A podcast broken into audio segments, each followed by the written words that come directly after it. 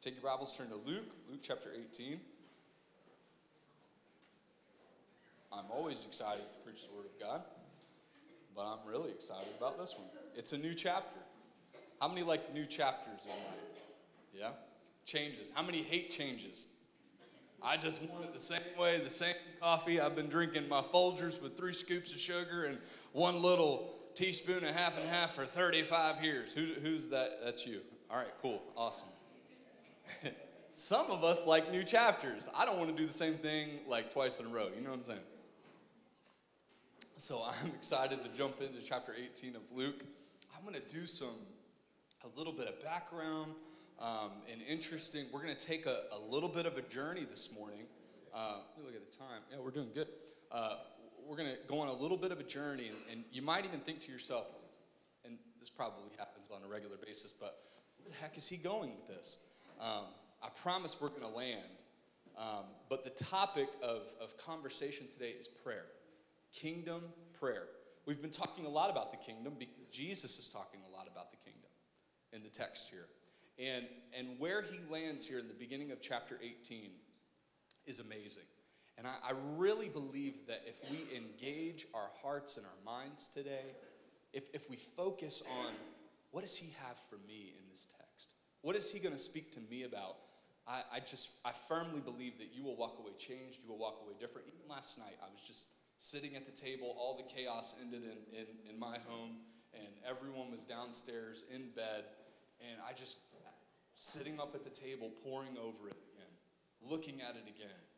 Every, every verse, just reading it, and it's just, there's so many things uh, that were just driving home how I should pray, how I should be living, and it was just ministering to me last night.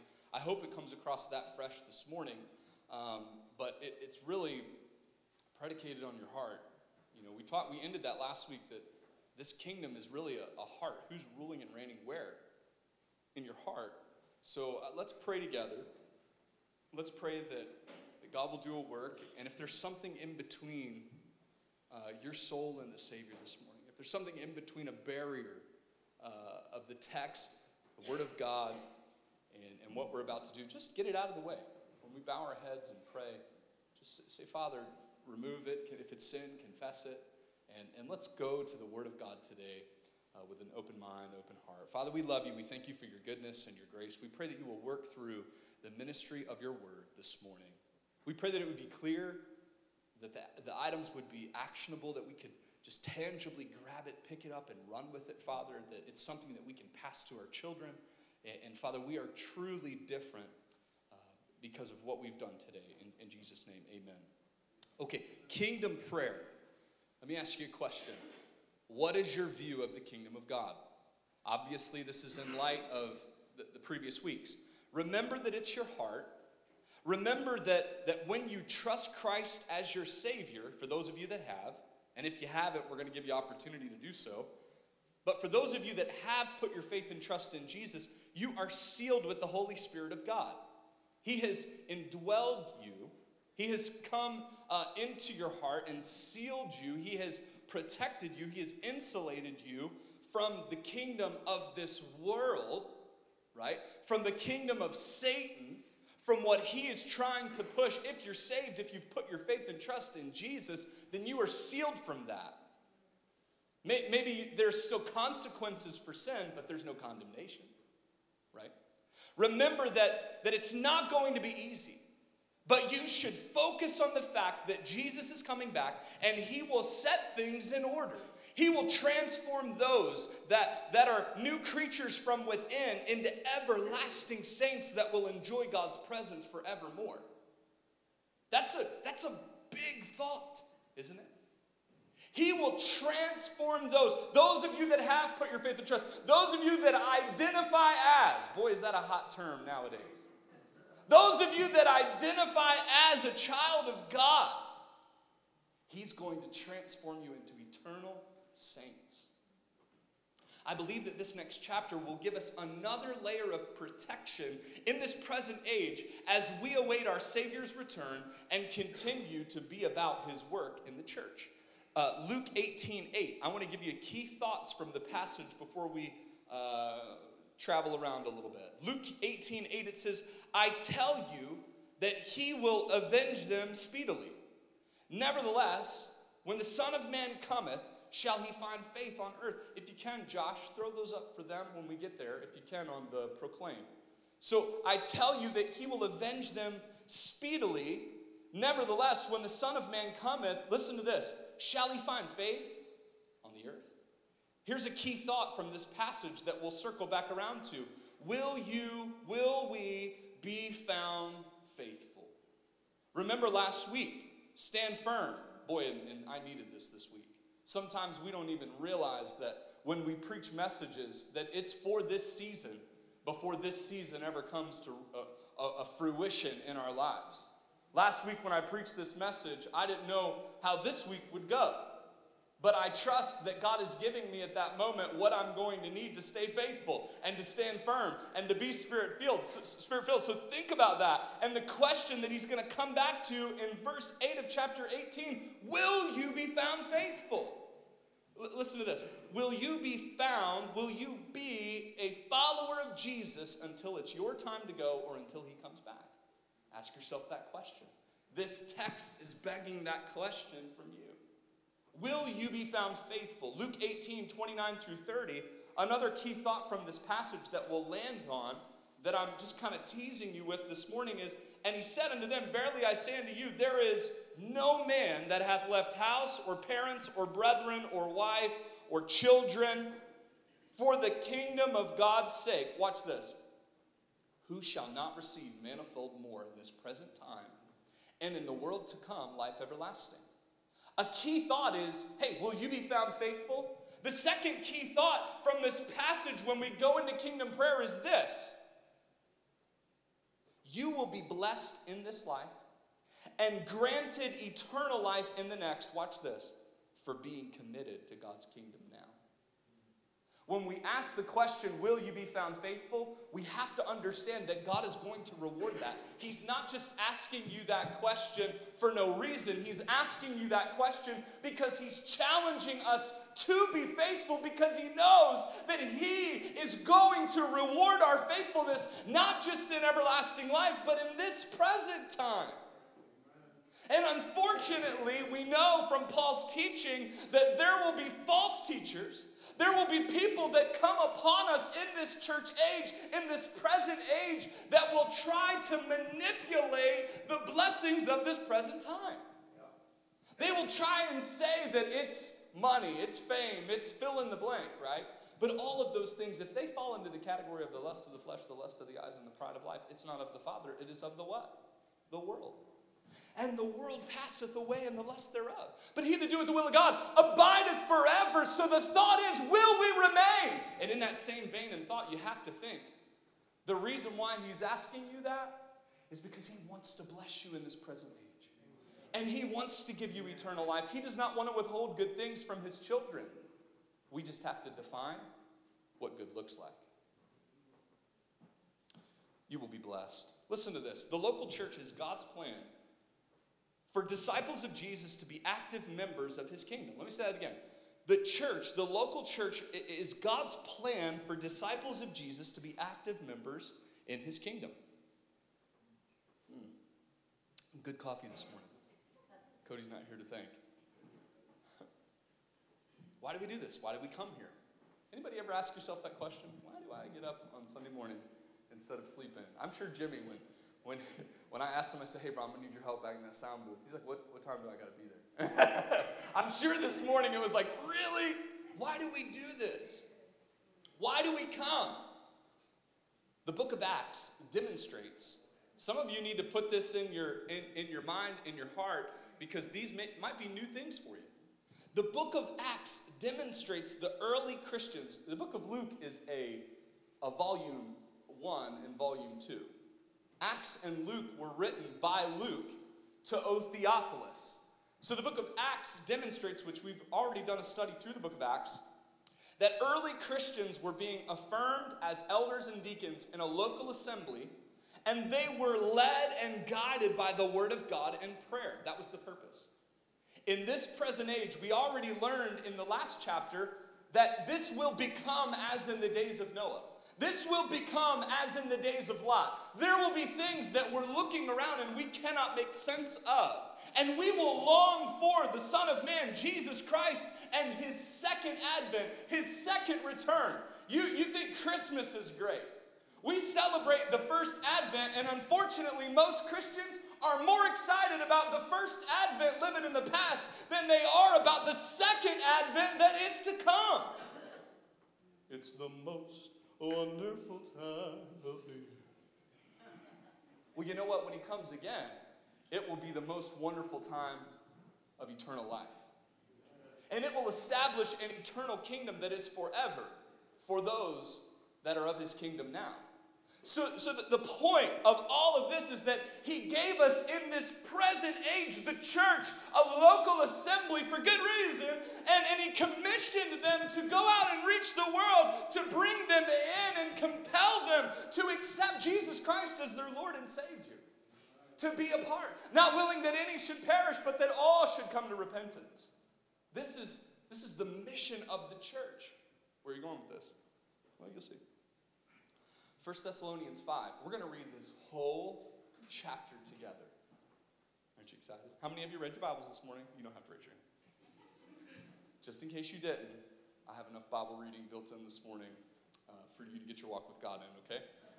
So let's read this together. Now, in the context of the church, right? Uh, I'm going to actually put it here just in case I get ahead of, of, of Josh back there. Um, in the context of what we read, about the kingdom of God. Stay with me, all right? You know, this is, this is good stuff here. We're, we're going all over the place. Paul is giving us instruction. Paul, you, if you don't know who he was, he was like the man. Um, and he started a ton of churches. He's the reason Scripture says that the gospel, the death, burial, and resurrection, re, re, resurrection of Jesus, the good news, he's the reason the good news came to the Gentiles. If you, if you say, What is a Gentile? If you're not a Jew, you're a Gentile. It's everybody else, okay? So the reason why we have a church, the reason we are here worshiping, um, I mean, if you're a Jew, great, awesome. Um, but this specific age is, is geared toward the time of the Gentiles, the time of those that were not Israel. It is those that are the church. And God used Paul as a missionary. God used Paul as a missionary to bring about the gospel to the Gentiles. And he, and he used the context of the church. So, when we read this book, it is a Pauline epistle. It's something that Paul wrote to the church for us to understand how we, how we are to act, how we are to do business, if you will, right? Uh, that heart, kingdom work, and kingdom business. And I feel like this passage, um, it's so illuminating as to what Jesus is saying, probably 40, maybe 40, 50 years after. 40 or 50 years after Jesus gives these words the Apostle Paul is carrying the same message to the church. And you know what? It's still 110% relevant today. How many of you think that's awesome that this book was written? Uh, these specific epistles some 2,000 years ago, and it's still relevant today. Not just relevant, it's still powerful. It's still edifying. So, so let's, more than my words today, let's, let's listen to the Apostle Paul's words, God's words, through him. 1 Thessalonians 5. But of the times and seasons, brethren, ye have no need what I write unto you, for yourselves know perfectly that the day of the Lord so cometh as a thief in the night. Remember, remember, so it was in the days of Noah, right? Lightning that, that comes, shines in the other parts of the sky. We just studied that last week. The kingdom of God is at hand. The Lord is going to return. He's going to come again. And when he is, remember, one man will be left, one man will remain. I'm sorry, one man will go away. Right? One man will be dead, one man will live in everlasting life. This is the same context. Think about what Paul is saying here. For yourselves know perfectly, right? The day of the Lord cometh as a thief in the night. For when they shall say, Peace and safety, then sudden destruction cometh upon them. As travail upon a woman with child, and they shall not all what? Escape. Escape. So it was in the days of who? Noah. In the days of who? Lot. We're on the same vein of thinking here, right? But ye, brethren, are, are not in darkness, that the day should overtake you as a thief. Ye are all children of the light, And the children of the day, we and, and the children of the day, we are not of the night nor of darkness. Therefore, let us not sleep as do others, but let us watch and be, and be sober. For, for they that sleep, sleep in the night, and they that be drunken are drunken in the night. But let us who are of the day, come on, be sober, putting on the breastplate of faith and love, for an helmet, the hope of salvation. You're going to long for the coming of the Son of Man. You're going to want that. Put it on, Paul says. For God hath not appointed us to wrath, but unto salvation. But are the Lord, we're, we're of the Lord Jesus Christ who died for us, that whether we wake or, or sleep, we should live together with him. Oh, I love this. Wherefore comfort yourselves together and edify one another, even as also ye do. Hey, hey this is what we're here for. This is why I stand here and I read to you. It's gonna be okay. He's gonna come. We're children of the light. Therefore, let us not live in darkness. Therefore, let us not live in a place where Satan keeps his thumb over top of us, where Satan causes divisions, where Satan causes us to derail. No, no, no, no. That's all in the dark. We are of the light, and Jesus has come the first time so that he can come a second time. Man, be encouraged. Understand, be edified.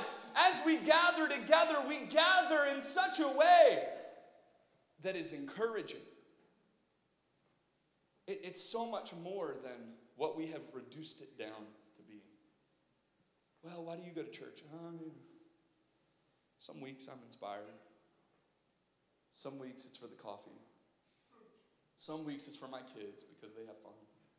Some weeks, no, comfort each other. We come because this gathering is on a kingdom level. Verse 12, and we beseech you, brethren, we beg you to know them which labor among you and are over you in the Lord, and admonish you, and to esteem them very highly in love for their work's sake, and be at peace among yourselves. You know, we work hard as leaders in this church to share with you the text, to do the work and the reading of scripture and prayer. Esteem that work high. Put a premium on what is going to encourage you eternally, is what Paul is saying.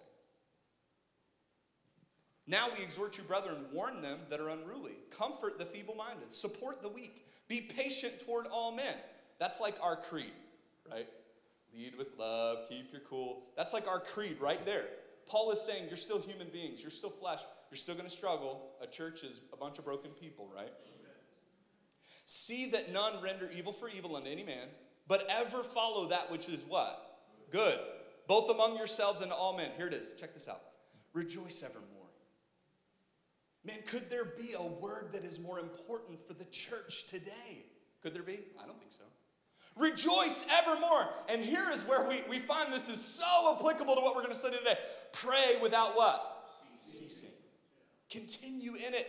In everything, what? Give thanks. For this is the will of God in Christ Jesus concerning you. Quench not the spirit. Remember? Stand firm. Stay faithful. Be what? Spirit filled. Don't quench the spirit of God. Despise not prophesying Prove all things, hold fast that which is good, abstain from all appearances of evil, and the very God of peace sanctify. He sets you apart to be holy. I what? Pray. God, your whole spirit, soul, and body be preserved blameless unto what? The coming of our Lord Jesus Christ. That's what this is all about. How do I know I how do I know how long to stay until he comes back? How do I know how, how long I should stay faithful until he comes back? How do I know that this thing is true? Oh, it's true. He's coming back. Just stay faithful. That's why we encourage. Brethren, pray for us. Greet all the brethren with a holy kiss. I don't know about that one. You know what I'm saying? I would say that's a little cultural. I'm good with the hug, okay? The Bible says to kiss them. So we'll, we'll stop at the hug, okay? All right? We'll stop right there. Come here, George. Let me smooch on you. A little bit. Greet all the brethren with a holy kiss. I charge you by the Lord that this epistle be read unto what? All the holy brethren. We just obeyed the scripture this morning. I charge you, the grace of our Lord Jesus Christ be with you what? Amen. What a mic drop from Paul, right? Several things that stand out in this kingdom mentality, in this understanding of what is happening. You always say that, Mike. What is happening? What is happening? In this understanding, I saw several moments where he said, What? Pray. Pray without ceasing. Give thanks. Pray for each other. I pray for what? For you. Go to Luke 18. Go back to Luke 18. Hurry. Come on. Man, you guys are, this rain, y'all are like, how can you nestle in and get comfortable on a hard wooden pew? I don't even know. But some of y'all do it every week. I don't even get it. It's pretty, I mean, it's pretty awesome. Verse 18, I'm sorry, chapter 18, verse 1, we see here the similar verbiage that Jesus says uh, that we hear echoed in Paul. Look at verse 1, 18, 1. And he spake a parable unto them to this end that men ought always to what? Come on, men ought always to what? And not to what? Faint or lose heart. In other words, take heart, church. Hey, church, be encouraged and pray. Do you, do you see the relevance between 1 Thessalonians 5 and what Jesus is saying? Do we see it? Are you there? I, I, I want you to just pray. I, I want you to always pray. I, I, want you to, I want you to pray without what? Ceasing. I want you to pray for me, and I, I want you to know that I'm praying for you. And, and this is to the end that we will be present and faithful when Jesus comes back. Come on. You know, I think we'd have less obstacles in our life. I think we would have less problems if we were more focused on who's coming instead of who's in front of us. Resist the devil and he will flee. You know what I think about when I think about that? I think about the fact that he's just up in our grill sometimes. He just gets in your face and he, he wants to be the biggest thing in front of you. And he's waving his arms and he's throwing things in your path. And, and God's like, just re- resist him. Have the helmet, the hope of your salvation. It's coming. Look past him. Bro, just sit down, okay? I see what I'm I see what I'm looking forward to. And it's off in the distance. And the thing that connects me to that is my relationship in prayer with God. Go ahead, devil. Your fate is already sealed. Just like I'm sealed with the Holy Spirit of promise, your fate is sealed in the bottomless pit for eternity where you will rot in hell. The only hope he has is to get as many people that he can away from God and carry them to hell with him. Hell wasn't created for you. Hell was created for the devil and his angels. The Bible's very clear about that. So why would you go to a place with him when all you have to do is accept what Jesus did for you and just trust that it's going to happen by faith? I'll say this a reason why we don't is because we don't pray. So, kingdom prayer. I, I hope I've laid enough groundwork this morning for you to see the importance that in this church age, men ought always, women ought always to what? To pray and not to faint. We're going to look at two illustrations this morning. They're very cut and dry. And, and honestly, like, one of them I was kind of like thinking on it, and I'm like, no, that's not what he's saying. Yeah, that is, that's what he's saying. Really? Yeah. Yeah, that's it. And then it became clear, and I was like, oh my goodness. Okay, there's first story right there. First parable. Matt, get your face up, chin up. and then I was like, all right, that was good. I needed it. And then I read a little further. All right, Matt, chin up again. Ready? Okay. you know, and I'm like, oh my goodness, great. It slapped me in my face. Because I'm not, I'm not doing what I ought to do according to these parables. How many want to pray right? How many want to be consistent in your prayer life? Maybe these stories will speak to you. Verses, uh, verse ch- chapter 18, verses 2 through 8. Look at it really quick. We're doing great. We're doing great on time. I mean it. Verses 2 through 8.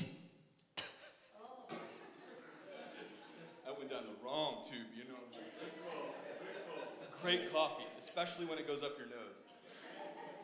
Oh my heavens. Woo! I drink it black. No cream in there. That was high test, right through the nostrils. Man, that was lovely. One, one second. Verse 2, you needed a little comic relief. The, pew, the pews were getting to you, I could tell. How we doing? We got any bats in the cave? All right, good. Okay. Look at verse 2. Saying there was a city, here it is, men ought always to pray and not to faint. Saying there was a city, in a city, a judge, sorry, which feared not God, nor regarded who? Man. There was a judge in a city. Jesus is telling a story, and he's like, This judge, he didn't care about God, and he didn't care about man. Which means he cared about who? Right, okay, good. We're on the same page. And there was a widow in that city. A widow. You got to think about why is he saying widow? Why is he positioning this story in, in this way? A widow in the city. And she came unto him and she said, What's the next few words? Avenge me of mine adversary. Okay? And he would not for a while. But afterward he said within himself, Though I fear not God, nor regard man, yet because this widow troubleth me, I will avenge her. Lest by her continual coming she what? Weary me. And the Lord said, Hear what the unjust judge saith. Jesus says, What I want you to do is think about, listen to what the unjust judge said. What did he say? Do you know? He said, I don't fear God, I don't fear man. The reason why I'm going to avenge this widow, the point of, of it being a widow is the fact that she could not avenge herself. She did not have the resources, she did not have the position in society to therefore uh, right the wrong that was done to her by herself. She couldn't. And the judge had the capabilities. And in this illustration, Jesus says, this guy didn't like God and he didn't like man, he only liked himself. Why would you use that in an illustration? Why, when we're talking about prayer, wouldn't you not, not have like this storybook parable with like unicorns and rainbows and flowers and just like really entice us to pray, Jesus? That's not what it's about. Look at the next verse, verse 7. and shall not God avenge his own elect, which cry day and night unto him? Though he bear long with them, I tell you that he will avenge them. Jesus says, speedily. Nevertheless, remember this verse? Remember we read it in the beginning? We said, hey, this is a key verse. Remember that? Nevertheless, when the Son of Man cometh, shall he find what? Faith on the earth. Listen to this, church. Our faith is measured in the consistency of our prayer life. Our faith is measured in the consistency of our prayer life. Jesus said, God will avenge us. Here's the question, but will you pray? The point is, is that the story was not about the judge at all. That judge didn't like God, and he didn't like man. The judge basically said, Let me explain something to you, widow, that's coming to me. Let me just set the record straight that as it pertains to me avenging you, I don't care about you. I don't care about the person who did you wrong. I don't care about God. In other words, in this situation, I'm not Solomon. In this situation, I'm not a good guy. I don't care about you. I am, for one reason and one reason only, going to grant, going to avenge you in this situation, and it's because of this. You are on my everlasting earth. And I am D-O-N. Get out. Whatever this woman needs, give it to her. Write her the check, call that fellow, put him in prison. I don't care, but this woman is not going to come up in my courtroom again. Got me? Hashtag done. Right? And then Jesus says, hey, guess what? God loves you. God elected you. God is for you. He is not against you. And if there is something good that you're going to Him, He's going to do it quick. He's going to turn the table on that thing and spin it on its head, and He's going to be there for you. The point is not, is God going to come through? Guess what the point is? Number eight, verse number eight. That's the point. That's the key. Are you going to be faithful? The point, first story, story number one the persistent widow. Our faithfulness in prayer shows our level of commitment to the kingdom of God. I just don't know why God hasn't answered my prayer. Um, I just want people to pray. Don't worry about God. If an unrighteous judge will grant a request because he's irritated, then a holy, righteous God that loves you will not withhold things from you.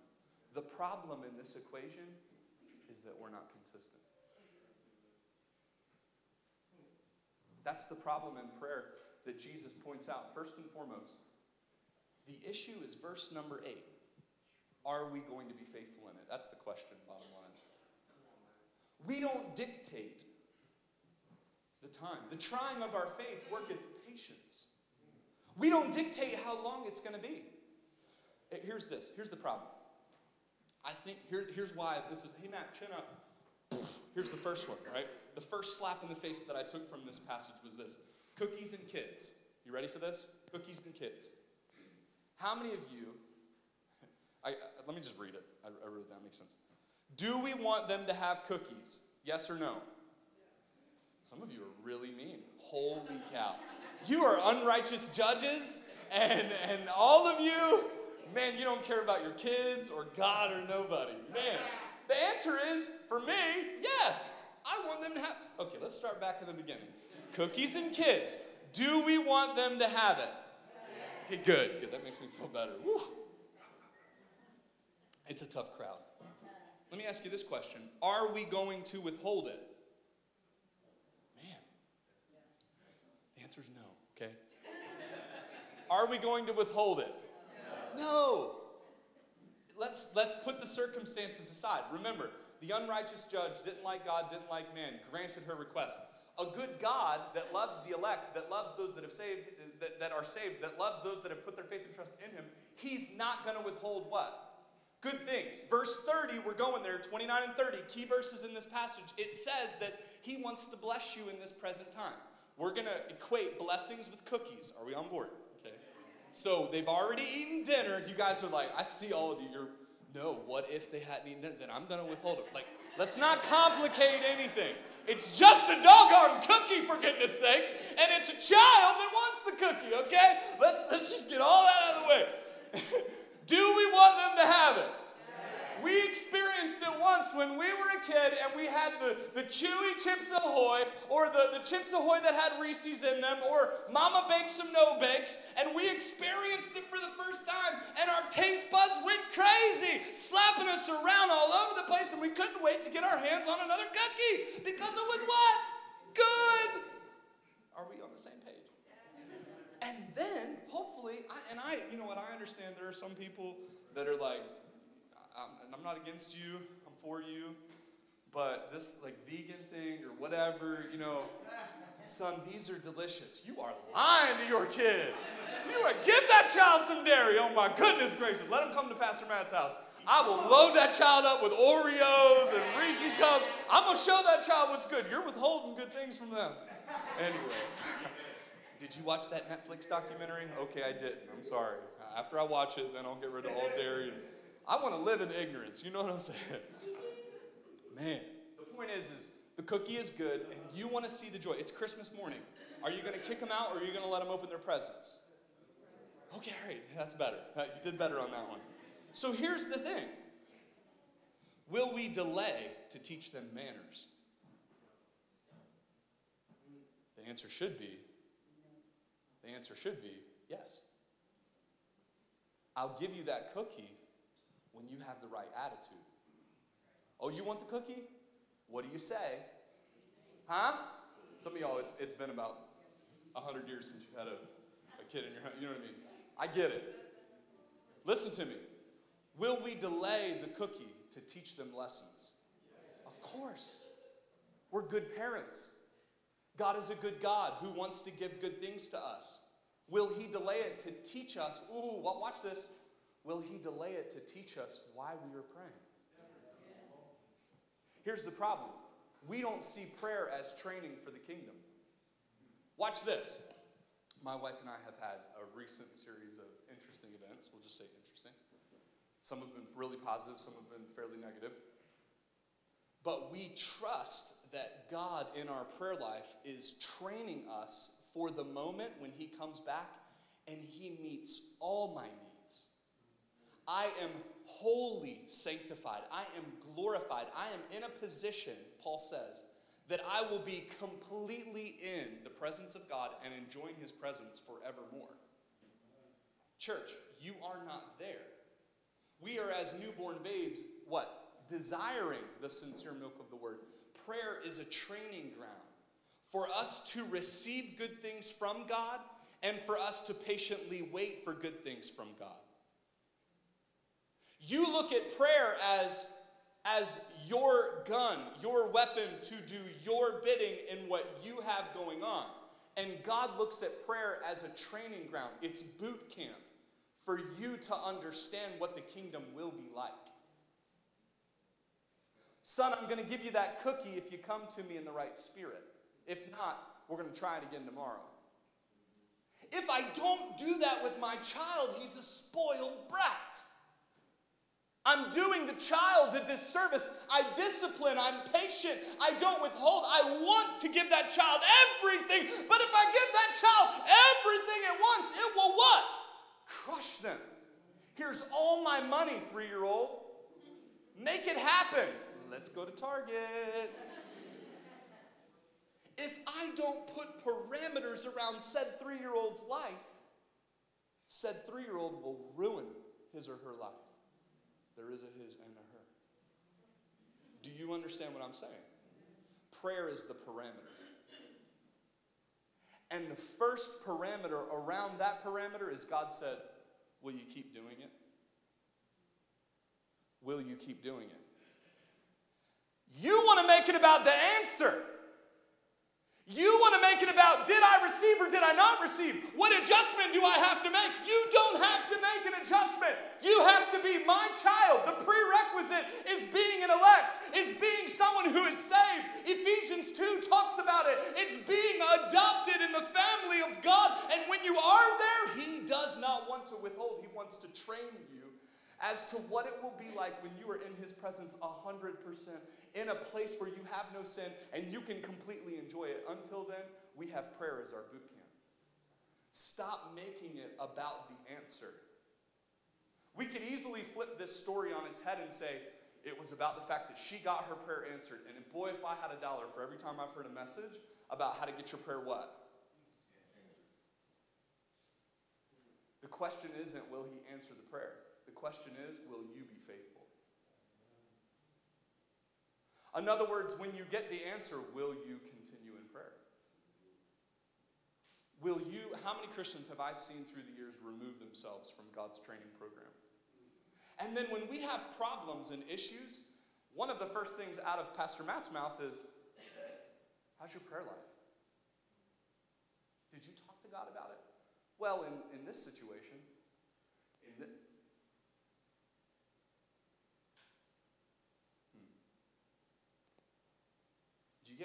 I'm saying, church?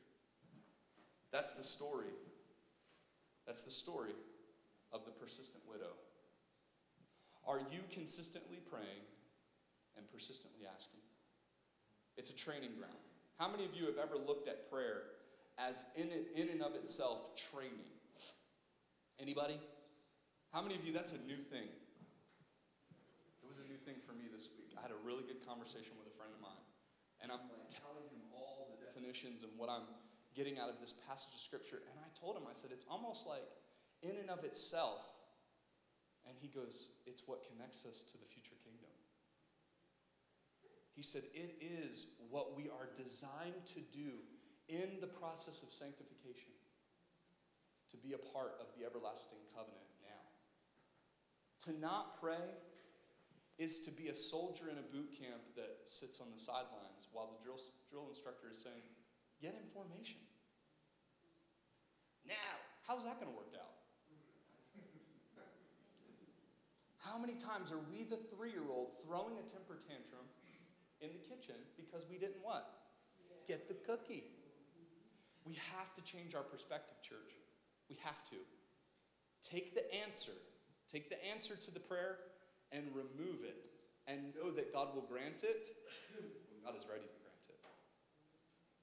He has already granted you, as an adopted son and daughter, eternal significance. So, how does your problem and your issue pale in comparison? We're going to talk about that in a second to eternal significance. Here's what we need to worry about today. Guess what? Us. You need to worry about praying tomorrow, praying the next day, praying the day after that. And you let the righteous judge, who Jesus said will absolutely grant your request, you let him worry about that, and you just worry about being faithful. Is that a help? Look at the next story, verse 9 through 14. Are you, are you enjoying scripture this morning? Look at verse 9. Verse 9. And he spake this parable unto certain which trusted in who?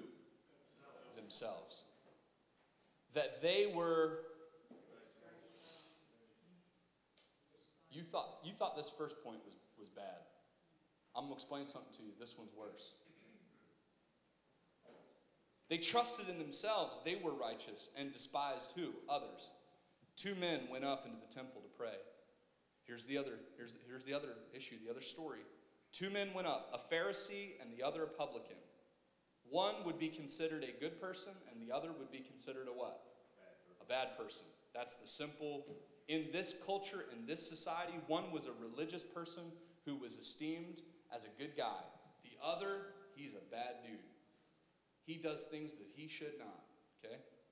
The Pharisee stood and prayed thus. Oh, what are the next two words? He prayed with himself. This is dangerous. Jesus says, first, just be consistent in your prayer life. The second thing he said, you know what the problem is? Is you could be praying all what? All alone with yourself.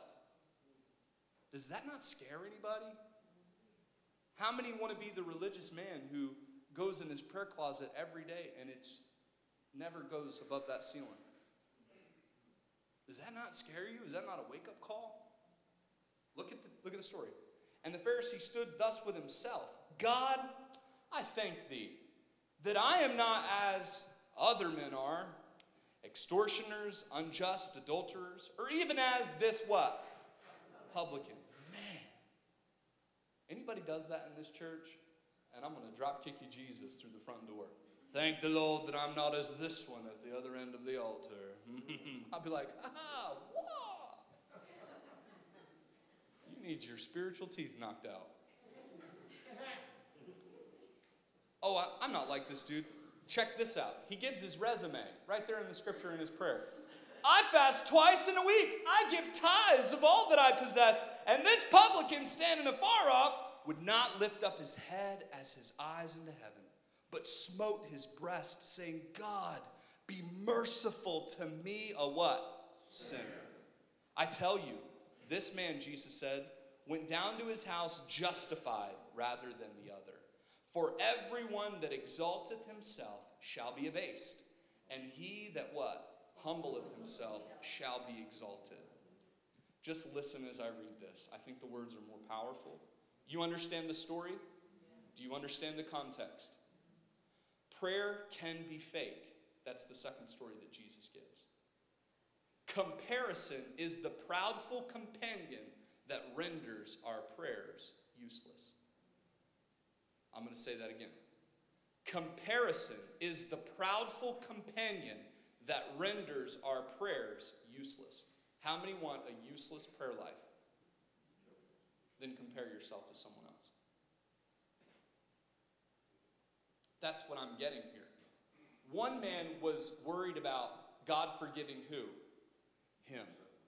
The other man was praying with himself to everyone else in the building about how he was different than what? Everybody else. In other words, if trust me, if I had a dollar for every time a good person walked through our door, some would say a good family. I like that good family. That's a dangerous statement. It's a dangerous statement to call some good and some not.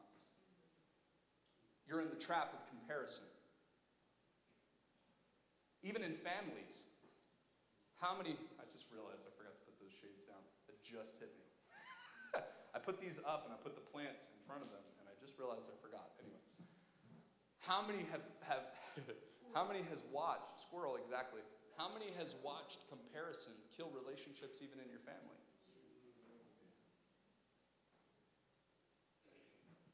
Comparison is the proudful companion that renders our prayers useless. Do you want your prayers to contribute to your eternal significance, church? Yes or no? Then cleanse your mind from pride and remind yourself daily of who you are without God. Cleanse your mind of your pride and remind yourself of who you are without Jesus. Without the shedding of blood, there is no remission of sins. Without the Son of God coming down to a lost and dying world, the world would be lost and dying. Any man who has his sins laid upon his account at the end of his life will be judged for his sins and will burn in a devil's hell. John 3:16 For God so loved the world that he gave his only begotten son that whosoever believeth in him not whosoever prayeth with himself not whosoever works good works not whosoever stands at the end of the altar and says I tithe we, we worship the Pharisee in, in the 2019 church. In the 2019 church, we, we talk about our metrics. Look at this family. Look at them growing in grace. Boy, we're so good at spiritualizing, but really what we're doing is what? Comparing. I have watched this kill churches and kill Christians. Maybe who weren't even Christians to begin with. Prayer should be consistent without comparison. Church, let me say that again. Prayer should be consistent without what? Comparison. Why don't you say it with me? Prayer should be consistent without comparison. God, I just want you to help me be like them. I understand the sentiment, but it's not healthy. It's going to lead to something proud. Because when you achieve, you can achieve, some of us really have to watch out for this more than others. Some of us are achievers. That's who God made us to be. Some of us are more affected by Facebook likes and Twitter follows, right? How many views? you know what I mean? It's like, it just, we're wired that way. It's, that's, that's how God made us. Comparison. Oh. And those of you that are wired like that, like me, I struggle with it, you just know how much it kills your relationship with God. When God is worried about you, when God just wants to have a talk with you, and here you are bringing, you got like six bags of luggage going in the prayer closet. God, thank you that I ain't like that feller and that feller. I really got it good. You know what I'm saying? I don't even know why I'm praying. Come on, let's go to the restaurant. You know? this is great. It sounds stupid, don't it? It's bad English, Church, we do it. God is interested in you. That's why it was better for him to go away because we have our own personal Holy Spirit. In our own personal temple, in our own personal relationship with Jesus. And how about how about we walk away justified today? How about we walk away in victory because we met with God, not because we were comparing ourselves with someone else. Does that help in story number two?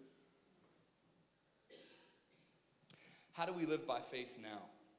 How can we contribute to our eternity now? Consistent, humble prayer. Prayer is the training ground. Prayer is the discipline that God has chosen to lead us into His presence and to begin a life that is justified in His sight every head bowed, every eye closed. Here's the gospel invitation